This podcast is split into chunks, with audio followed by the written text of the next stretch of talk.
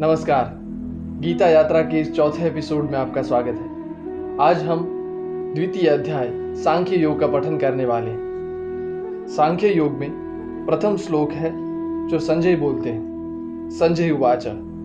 तम तथा कृपया विष्टम अश्रुपूर्णा कुलेक्षणम विषिदंतम इदम वाक्यम उवाच मधुसूदन। इस प्रकार करुणा से घिरे हुए, आंसुओं से भरे हुए व्याकुल नेत्रों वाले तथा शोक करने वाले अर्जुन से भगवान मधुसूदन ने यह वाक्य कहा।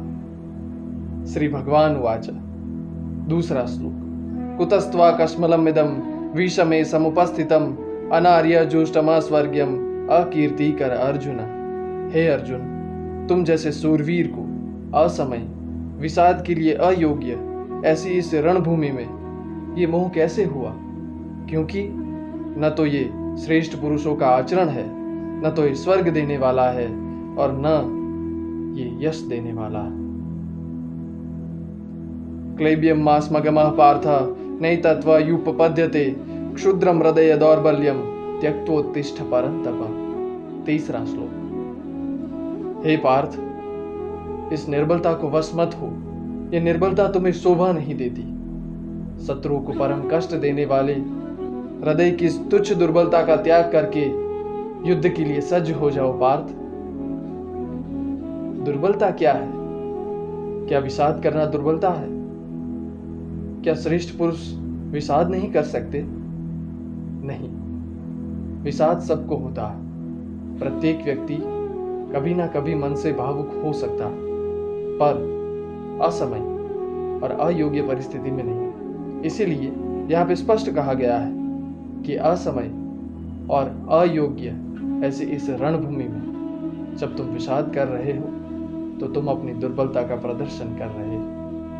संघर्ष के समय, परिश्रम के समय विषाद हो तो वो दुर्बलता है।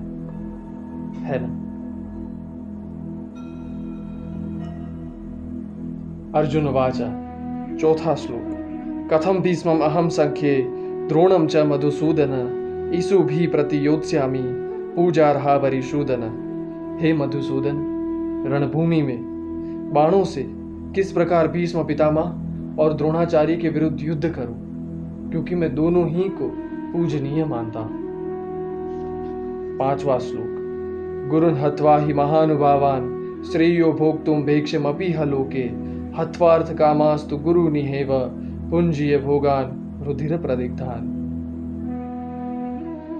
इसीलिए इन महानुभाव इन गुरुजनों को मारने के बदले मैं भिक्षा वृत्ति करके अपना जीवन निर्वाह करना कल्याणकारी मानता हूँ, क्योंकि इन गुरुओं को मारकर भी मैं रक्त रंजित, काम और अर्थ रूपी भोगों को ही भोगूँगा ना?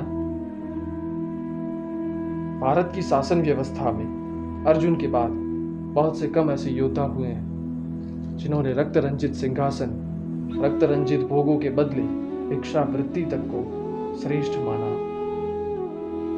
हमें बार बार ये प्रश्न होता है कि गीता के लिए इतने सारे पात्रों में से केवल अर्जुन ही क्यों योग्य थे?